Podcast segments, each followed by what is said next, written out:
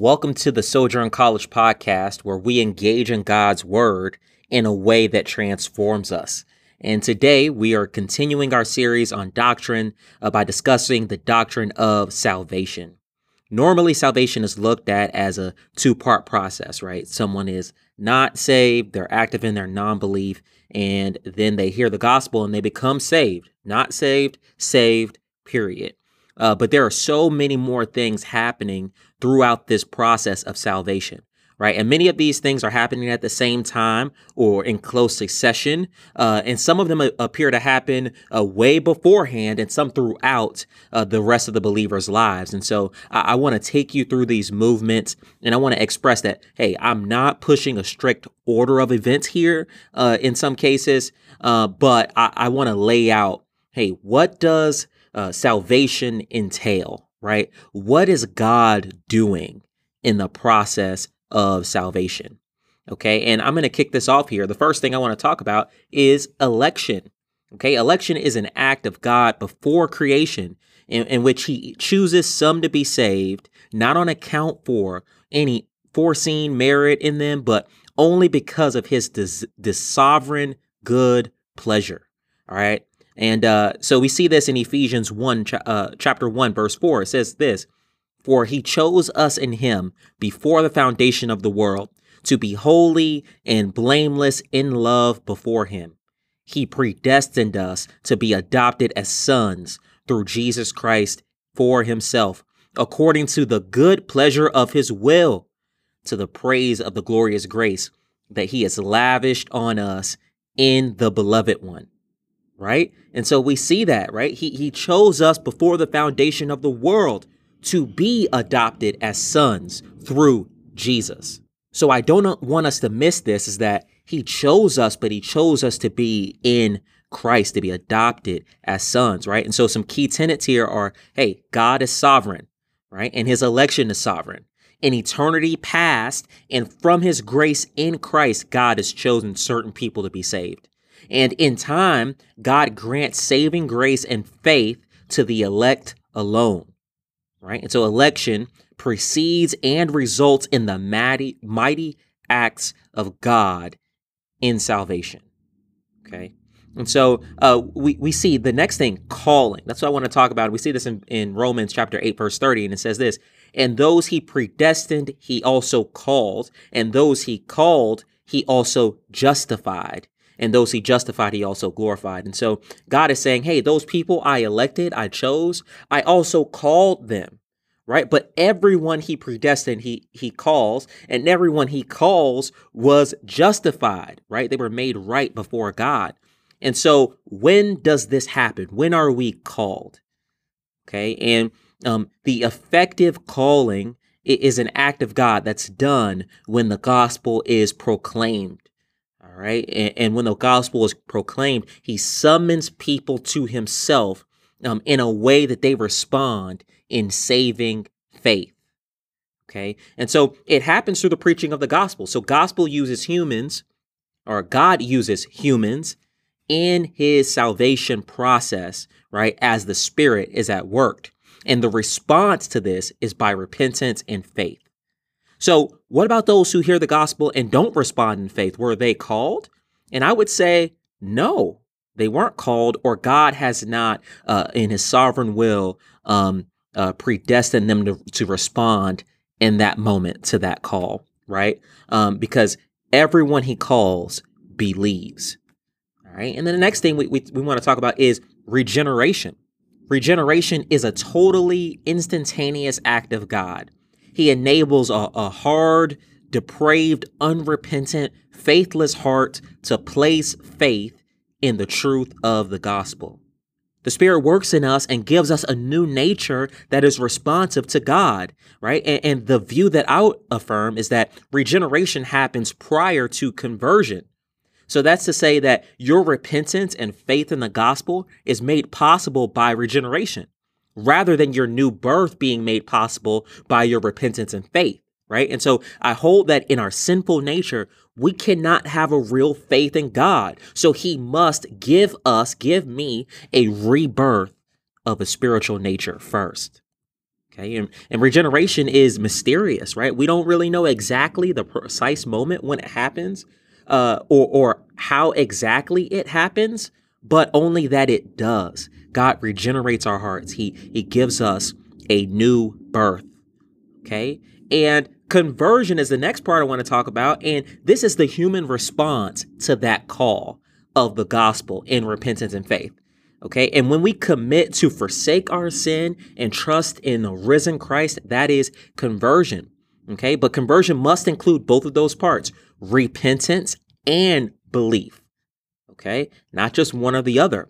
And uh, typically, this is the only facet of salvation that we talk about. Uh, when we ask someone to share their story or their testimony, uh, essentially we're, we're asking them to share their lives before and after this hinge point of conversion. Okay. Um, it's a good reminder that that though conversion is a human response, right? Repent and believe, it is only made possible by God's grace and love for his people. Okay? And, and through all of this, I don't want us to miss the fact that Jesus, uh, Jesus' work on the cross is vital for all of these things to take place. And God is working in all of these things to save, uh, to save us.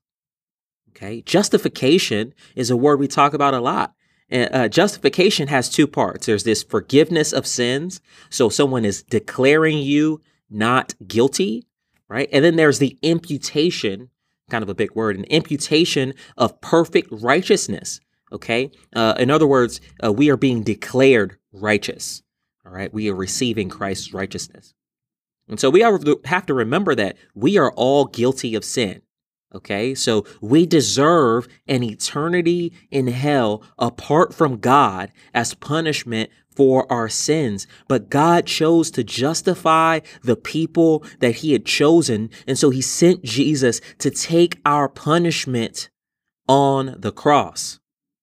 Right. So Jesus took take, has taken the Father's wrath so that those who believe can be counted as righteous. So, so those that believe, we can say, hey, that punishment was paid.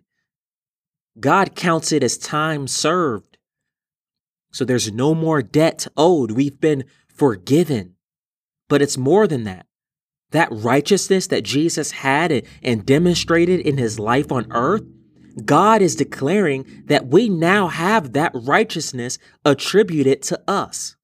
Notice that he doesn't that it doesn't make us actually righteous, right? Like we aren't actually righteous uh, be, because of this, because of our justification, but that righteousness has been attributed to us. We we, we now are considered righteous by God, and uh, and it's been called before by some great theologians a sweet exchange right? Uh, Jesus is is exchanging his righteousness for our sin.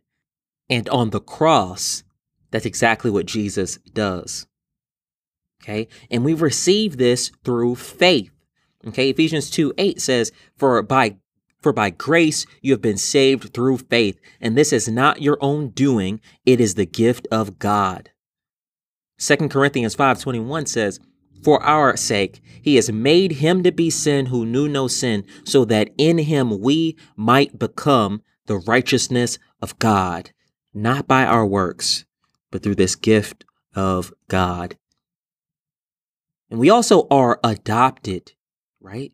Adoption is this mighty act of God to take sinful people, people who were enemies, who, who, who are alienated and separated from God, and he incorporates us as beloved children into his family forever. And so there's two aspects of this. There's this legal adoption, right? So we aren't just some somebody else's children, you know, uh, children who are born of man, but now we become children who are born of God Himself. Like we are God's children. There's this legal adoption.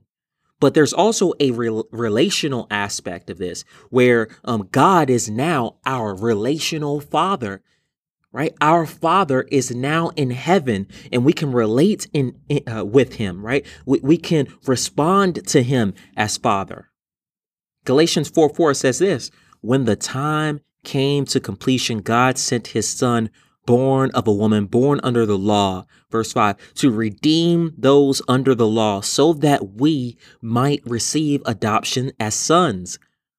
And it goes on and it says, And because you are sons, God sent the Spirit of His Son into our hearts, crying, Abba, Father, so that you are no longer a slave, but a son. And if a son, God has made you an heir. Do you hear that relationship?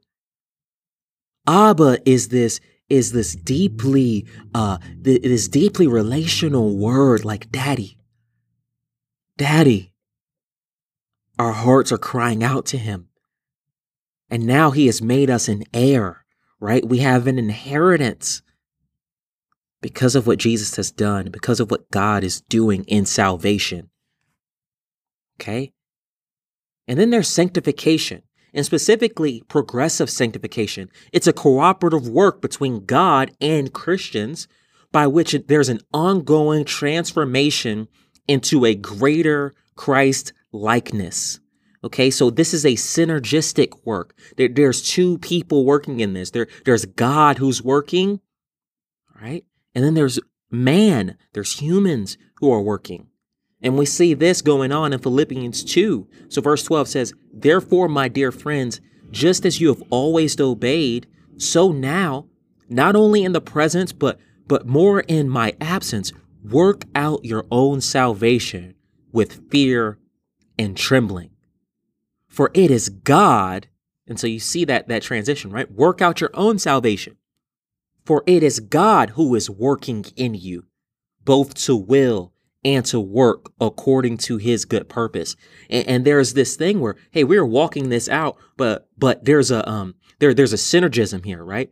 Man is walking this out, and so is God. He's given us the will and the ability to work this out for his good purpose. And so we become more and more like Christ. And this happens by the Spirit through God's word and in community.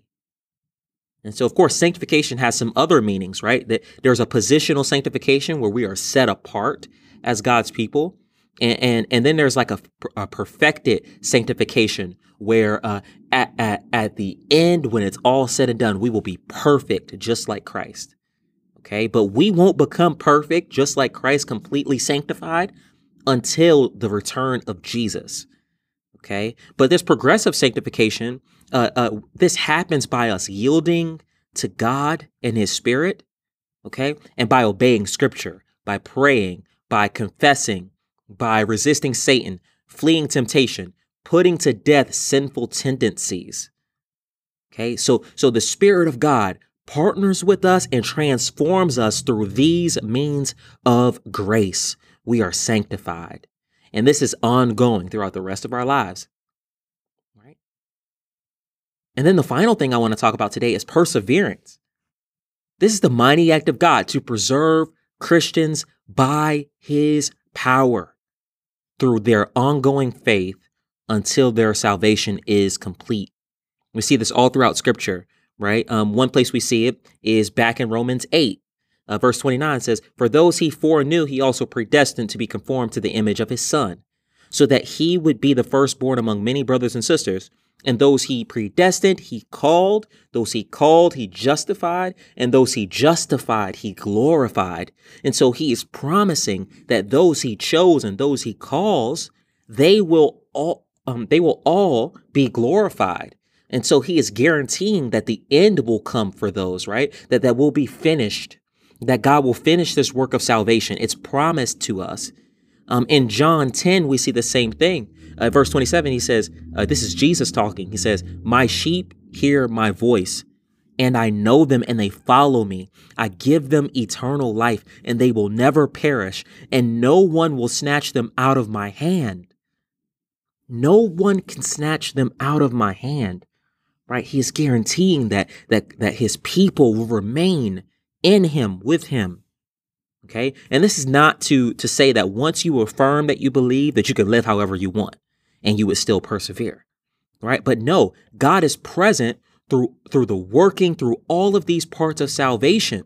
But First John says, no one who abides in him keeps on sinning. No one who, who keeps on sinning has either seen him or know him, known him. And so for those who just live however they want to live and Jesus is not Lord, then Jesus isn't Lord, right? They don't abide in Christ. And that brings me to this last point, which is unification with Christ. All of these aspects of salvation, these blessings of salvation, happen in Christ. This is the mighty work of God to join his people in an eternal, eternal covenant with his son. Because we are in Christ, the Holy Spirit comes to dwell in us we, we can actually communicate and relate to the Father. We are united with other believers. We, we are united in the death, burial, and resurrection and ascension of Christ. Truly, all of these blessings of salvation are received because we are in Christ. And, and because we're in Christ, we can be assured of our perseverance. All right. And so, man, th- there was a whole lot here um, I, I, know, but I, I, just wanted to um, let you know of some of the aspects of salvation. It, it's such a big deal what Jesus has done for us on the cross, and, and it's really been spanning since before uh, uh, the beginning of time. Uh, God has, has planned to save you, okay, to save those who who believe, right? This is the plan of God, and, and how should we apply this today? And I think that's simple, and it's this Worship God because of how he has blessed you with salvation from election to perseverance. Worship God.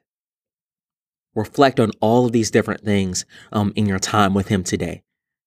I also want to give a shout out to uh, to Dr. Gregg Allison uh, for his book, 50 Core Truths of Christian Faith.